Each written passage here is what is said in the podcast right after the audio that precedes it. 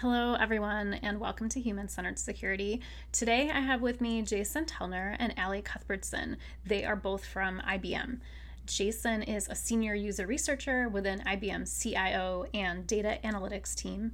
He has over a decade of experience working within the field of user research, and at IBM, Jason's focus has been on improving the user experience of employee support applications, things like chatbots and web support and voice interface support. Allie is the Technical Vitality Developmental Manager and CIO Design Program Manager at IBM. She brings over 20 years of seasoned expertise navigating software and hardware engineering.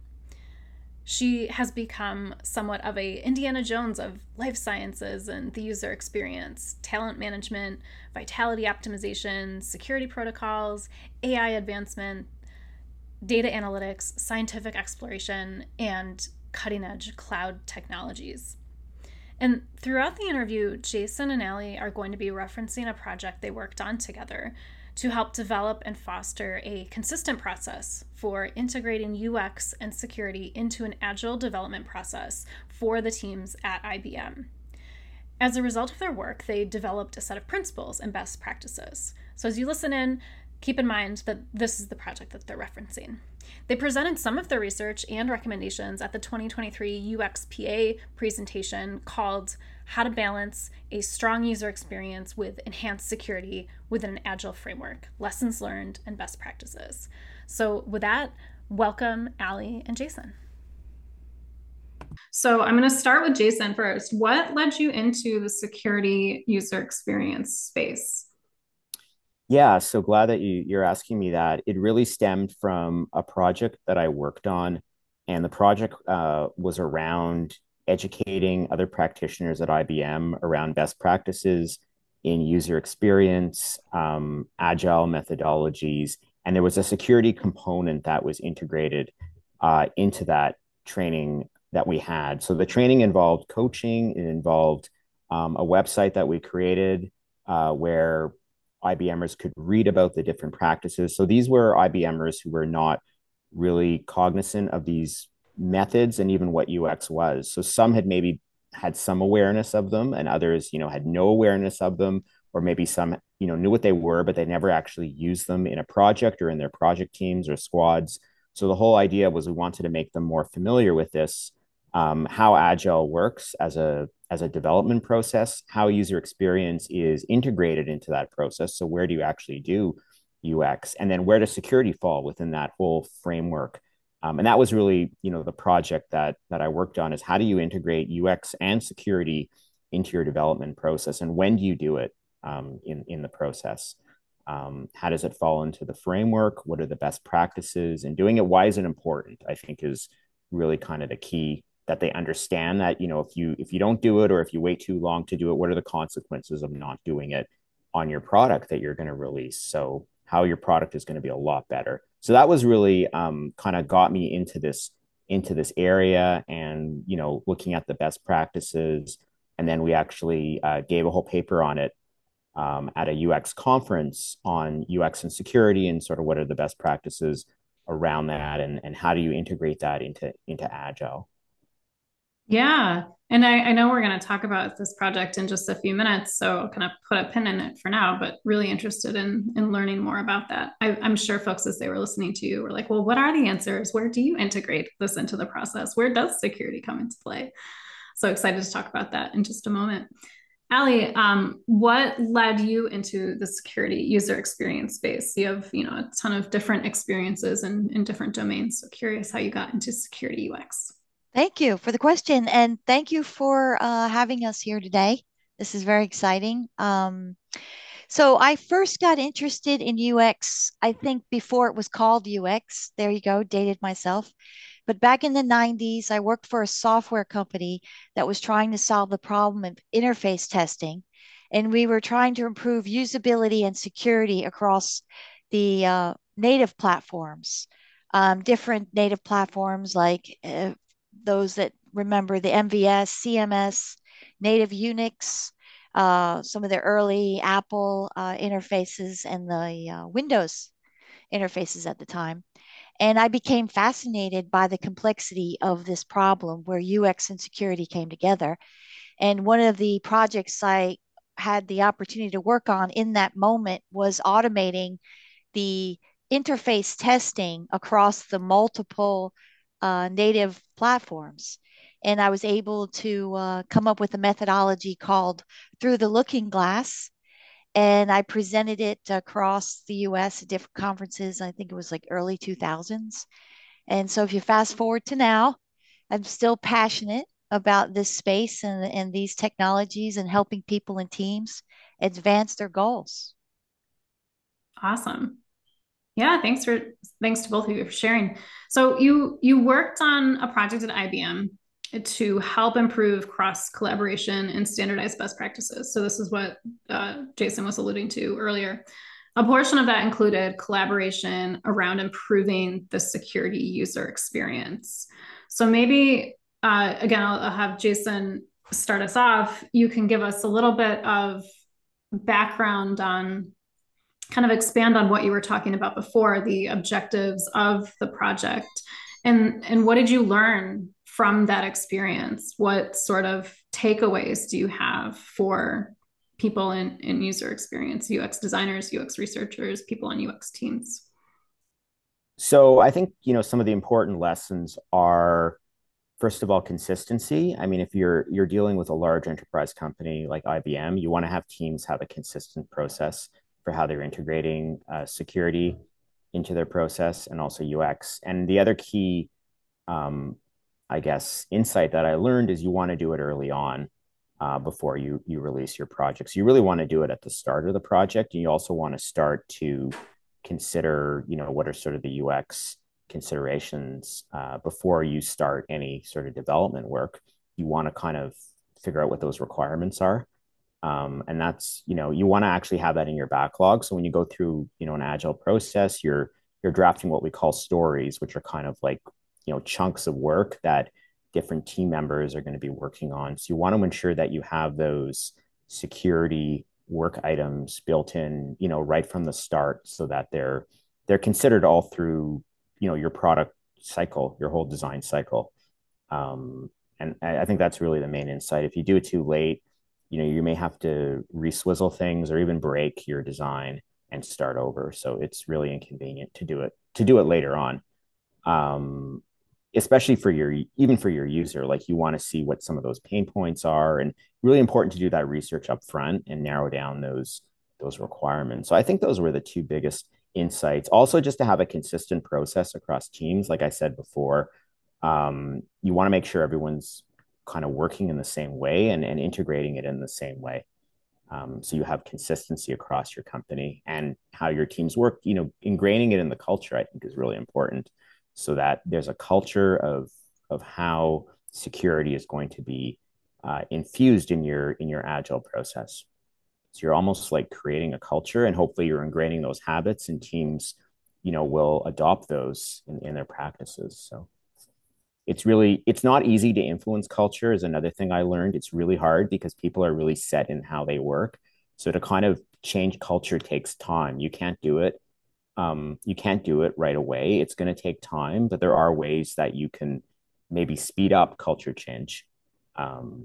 Having actual practitioners do it in practice rather than just like read it or learn about it, if they're actually applying it directly in their projects, probably will speed up culture change. So, Allie, I want to turn to you. What did you learn from the experience? So again, you're trying to improve cross-collaboration, standardize best practices, and a portion of that included collaboration around improving the security user experience. Yes. So in regards to that, I would say I have so many stories. One story that stands out is where teams were successful, we saw a very clear, defined set of principles where they were committed to and in a covenant with themselves around those principles.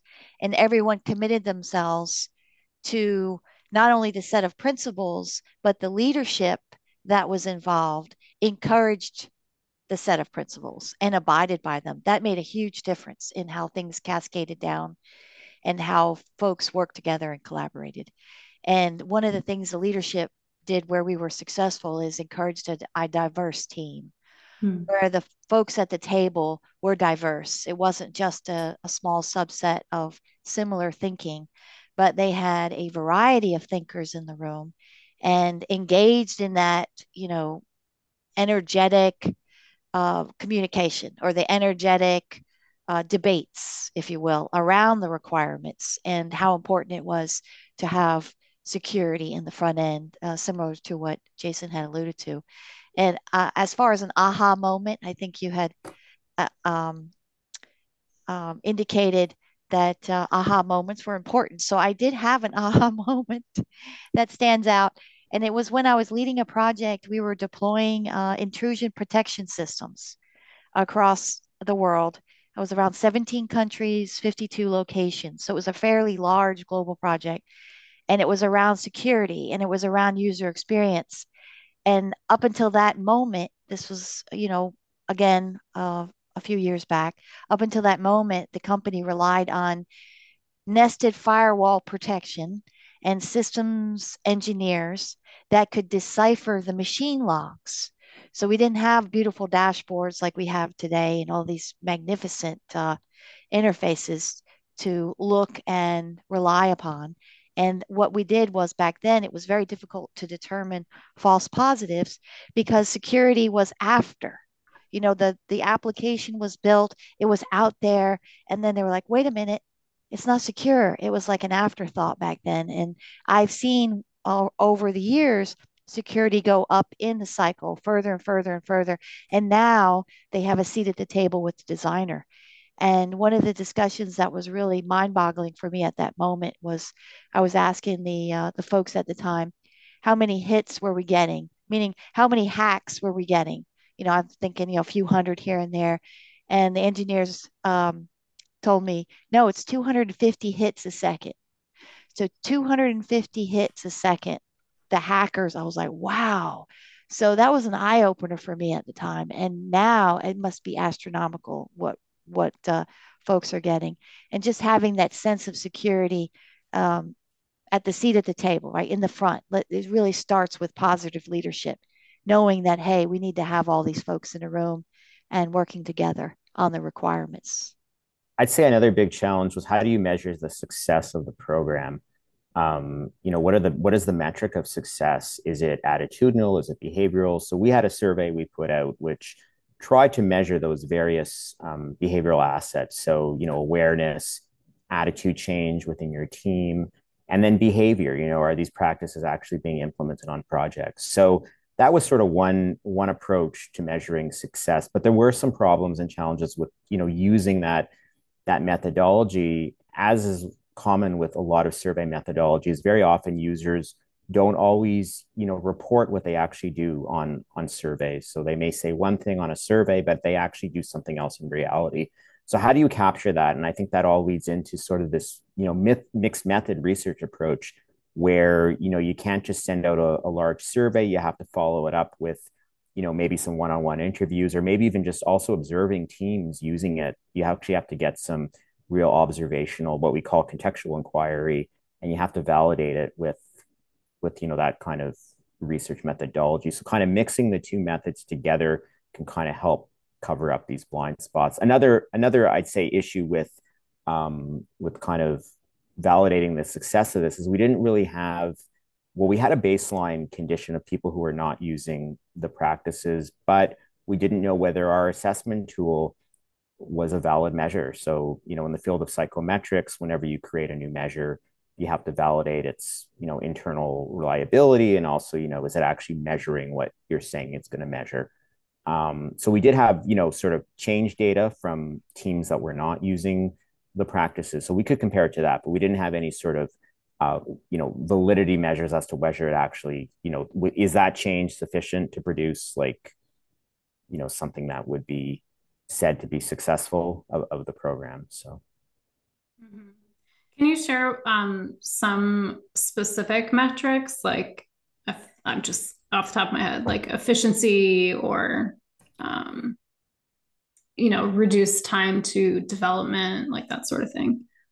Yeah. So, well, we had some basically attitudinal measures in terms of how members of the team were thinking about UX and Agile. So, mm-hmm. and how they kind of viewed their stakeholders as kind of agreeing to these sort of trains of thought. So we had various sections around attitudes. We had a section around sort of aptitudes, like does the team have the right skill set to practice UX and Agile? And then we also had some, I'm not going to give the specific measures, but we had some measurements, yes, around sort of efficiency measures, like, you know, the team is able to, you know, get through a sprint or, you know, basically have more work done within a sprint. So they're actually getting more done. But it's not so much always just the amount that's done, it's also the quality. Like, is the quality of your product better too? So we had some measures around that as well. Yeah. I think, you know, when you're comparing story points, it's often not a great measure of efficiency, because you're, you know, no team has the same kind of, you know, measure of story points. It's kind of an apples to oranges thing. So you kind of want to compare it to like a baseline. So generally, if you're comparing, you know, the same team before they use the practices to after, you'd probably get a better comparison of whether they've actually felt like they had improved from the beginning. I'd say there's, you know, definitely more objective things that you could look at how much, you know, work they're actually producing. And then there's also kind of the subjective assessment of, you know, do they believe that their team has adopted these practices, that the mindset has changed, that even, you know, they've been able to convince their stakeholders to, you know, adopt this process. Have they been able to shift sort of the culture of the people they work with? And are they adopting the skills? So are they actually taking the training? Are they learning these practices that we've been trying to teach them? So I think there are different areas of our assessment that we looked at, so to get a good measure of improvement. Yeah, we wanted to be careful not to have a baseline velocity of their, you know, what they're producing versus comparing against, you know, each other. So when we looked at a team, we looked at them individually, basically by themselves, and yes, measured against themselves, not against another team. Because yes, where I was, yep, absolutely. I just want to add on to that. So Jason's 100%. We had a project that I was working on where we had cross divisional teams. It was a very large project, and one team's velocity was very slow. I mean, from looking at it, you'd think, well, they're not getting anything done. However, the way they estimated their points was at such a low margin that one, like a 2 point or 3 point story was massively producing an asset versus another team, which might make that a 13 point story. And that's just the way they did it. That's the way that team worked. They were happy with that. And so we couldn't do apples to apples. It would not have worked out. But so we looked at individually each team. Were they productive? Are they happy? Is stuff coming out? And is it of a high quality? And do they have the skills necessary to complete UX and Agile and security practices? Yes or no? And yeah, we had to be careful about that, because from someone just looking in from, you know, outside, they might think, oh, look, that team's velocity is 50 and this other team's velocity is 5. What's going on there? And so we were trying to prevent that, those types of optics from happening. I have a question around that, because that's really interesting, like in terms of thinking that like one size doesn't necessarily fit all, and that different teams have different ways of working, and that might be perfectly fine for them. That helps them optimize the work that they're doing. When you were working on this project and you talked about standardizing best practices, how did you think about, or how did you go about fostering that standardization without imposing too strict of guidelines or frameworks or best practices that would perhaps stifle how that team worked together? Yeah, we had a definite set of principles that were broad in scope, yet definitive in nature. For example, one of them was blameless, blameless, blameless, right? There, to operate and empower oneself and the team to the point where you feel you're comfortable producing high quality, whatever that looks like. And the business value is intact. And then the leadership says, yes, I agree. It's kind of like that. That would be an example of one principle, a blameless organization. Yeah. I want to just summarize what I've heard from you so far. And then I want to talk about security, the security user experience a little bit more specifically. So what you both talked about is changing culture is hard. I think that's a great takeaway. A set of principles can be kind of your guiding light. Like Allie just talked about that too. Making sure that they are specific and actionable, but still broad enough that the teams feel like they work for them and aren't necessarily stifling how they want to work. Integrating security as part of the overall process and not separating it. That was something that I thought a lot about in my book and how I thought about human-centered design. You know, I ended up calling it human-centered security, but really it's human-centered design apply and incorporating security as part of it. And it sounds like that's exactly what you are advocating as well. It's not something that needs to be off to the side or something that you do separately. It's actually part of your overall design process, and the earlier that you integrate it, the better. The other thing that you talked about was that it's difficult to define success metrics. And in this case, you know, you're thinking about the success metrics of improving that cross collaboration, you know, but it's also difficult to define success metrics on like, did this actually improve security outcomes? Did the design decision we make actually improve security outcomes? You know, that's difficult to measure as well. So, I'm curious if you have anything to add to that or anything that you want to call out to people listening to the podcast. I would say don't give up. You know, don't give up.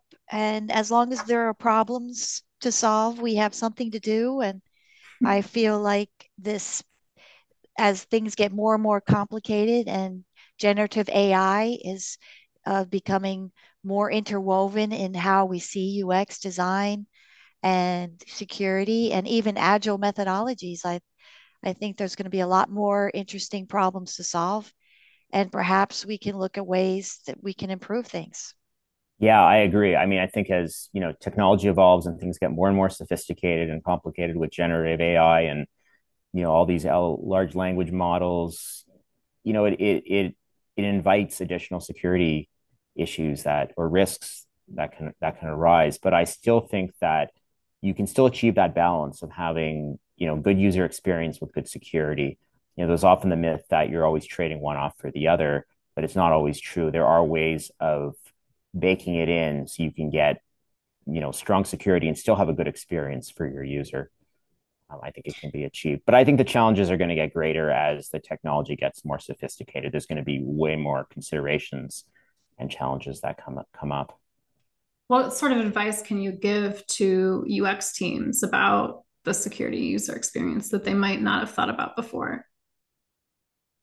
Well, I would say, first of all, that it's really important that, you know, security is considered, especially now that, you know, AI is getting much smarter and, you know, there's much more access to your personal information. It's probably one of the most critical things that you need to consider in your overall experience. And you know, UX people should not just always be thinking about the experience. They should be thinking about all these UX or all these security related issues and also how it impacts the UX, but also how does the UX impact the security?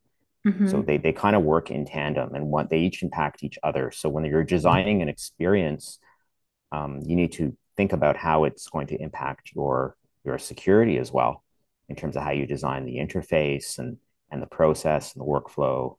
You need to always think about how it's impacting security related issues. So yeah, those are always important to consider. Allie, I know you had talked at the beginning of our call about that you had some thoughts around if UX folks are thinking to themselves, like, I'm just a UX designer, I'm just a UX researcher, what do I have to contribute to security, right? Like what sort of skills do I have? I don't know anything about security. What sort of things would you tell them? diversify your skill set. So as a UX practitioner interested in security, broaden your expertise in both disciplines. You know, understand the fundamentals of UX design, as well as information architecture and usability, but also dive into security principles, maybe some threat modeling, risk assessment, things like that. And keep in mind generative AI wherever you're looking at these things. I would say stay informed of industry trends. You know, read those articles, listen to Heidi's podcast. Read Heidi's book. That's a good Heidi's foundation. Book. Definitely a good foundation.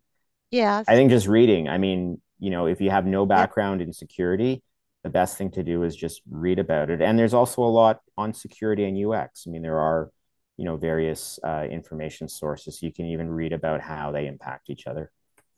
Yes, absolutely agree. Emerging technologies, you know, articles, new design patterns, new threats that are coming out, of course, privacy, data privacy.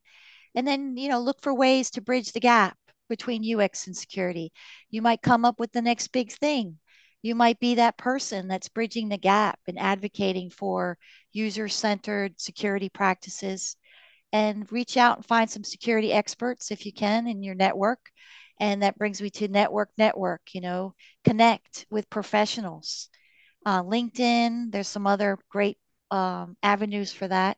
Attend the meetups, you know, join online forums, participate in any kind of discussion, wherever the intersection of UX and security are.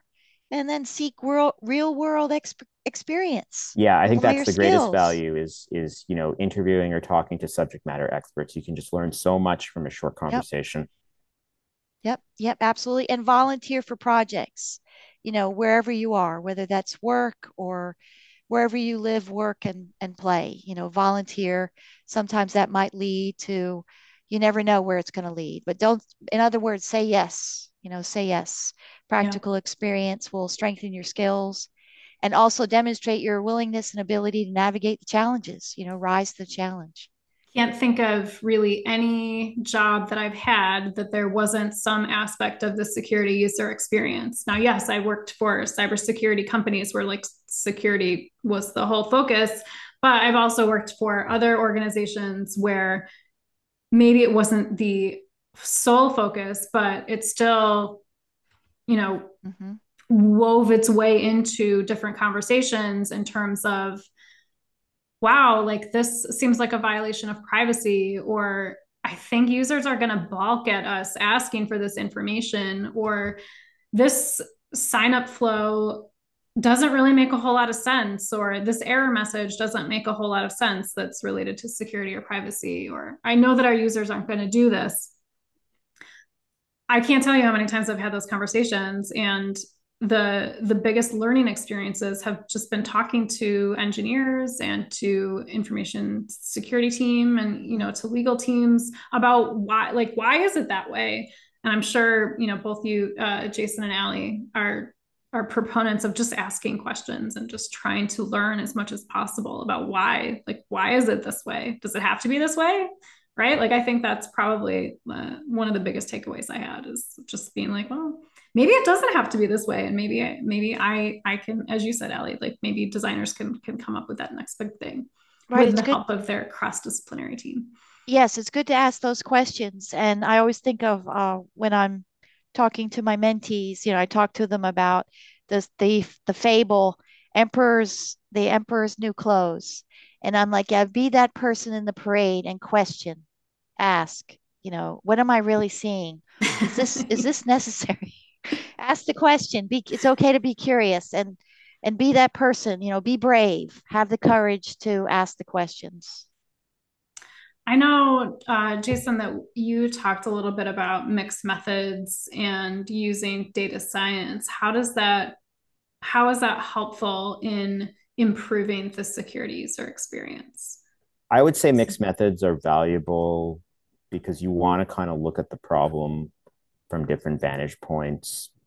So when we talk about mixed methods, we talk about harnessing data, you know, qualitative data. So, you know, things that will qualify things. So what are people actually saying about you know, an application, which is really answering a lot of like the why questions and rationales for how people think and do things. But we also want to get, you know, sort of quantitative data so we can kind of validate various things. We also want to look at, you know, behavioral versus attitudinal. So sometimes what people say, you know, in an attitudinal study may be different from what they actually do. So it's important to get those sort of user metrics to validate what they're saying with what they're doing. And I think that, you know, kind of holds true a lot for security. You know, people may say that they're adopting these practices and using them, but are they actually doing it? You know, and actually, how does that translate into value of your product? So, you know, have there been fewer incidents over a year? Can you quantify that? Or are you just having people tell you that they feel that, you know, the risks have gone down and they've had fewer incidents because of it? I think it's important to kind of link the two together and cover up those gaps. So if you only do one, you're going to get some gaps in the method. But if you cover up that method with sort of a you know, a parallel method, but in a different stream. So if you just do quantitative, you also do a qualitative assessment, or you do something attitudinal. If you have to cover it up with a behavioral assessment, you can cover up those gaps and you get a much more thorough perspective of research. So you can answer a lot more questions. So that's really the value of mixing methods together. You're just validating different vantage points, and it's just a stronger methodology. You leave a lot of questions, fewer questions that are unanswered. Mm-hmm. Yeah, and there's a lot of misunderstanding and an incomplete understanding when it comes to the security user experience. So sometimes people, you know, hold on to what might be best practices from 10 years ago, or they kind of haven't adapted their security hygiene, or they believe something, but it's not like a complete understanding of how the mechanism actually works. So they kind of apply it in the wrong way. Yeah, there's a lot of nuance to that.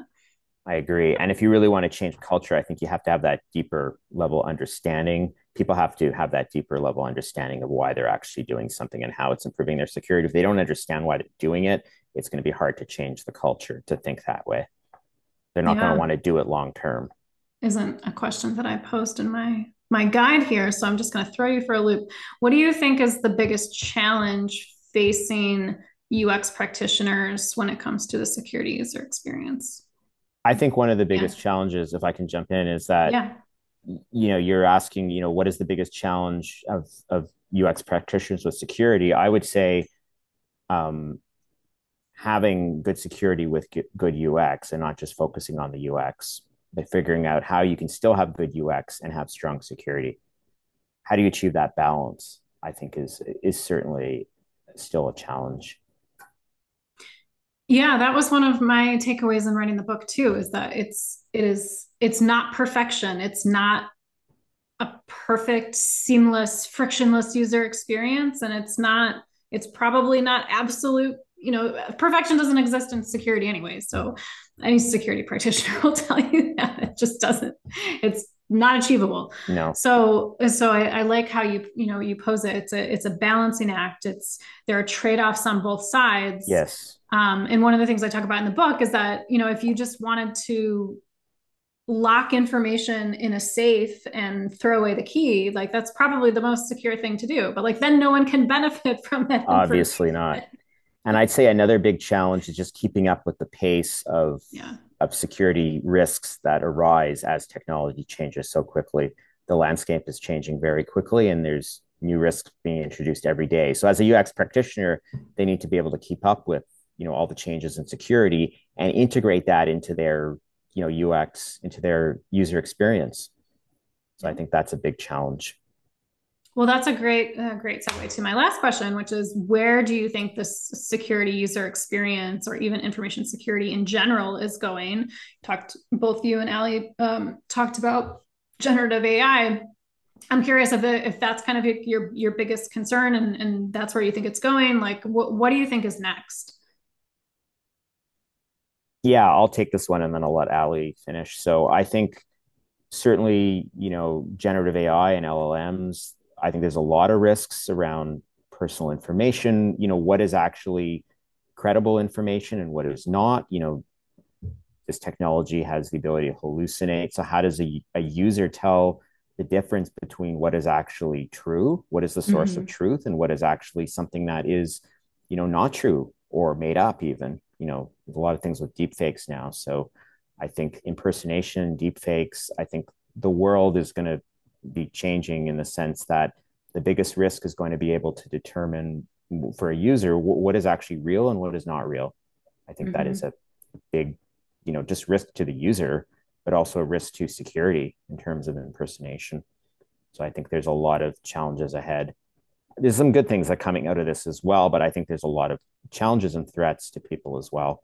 You know, a lot of nefarious uses that can be, that can come out of this technology. So. What about you, Allie? What, where do you think the security user experience is going? What sort of things worry you?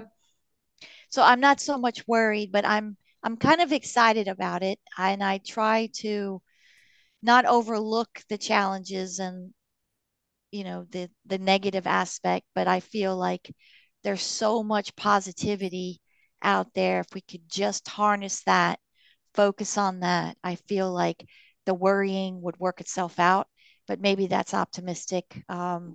I do think that generative AI is making a tremendous impact. Oh my gosh, I've never seen something move so fast through the world in tech.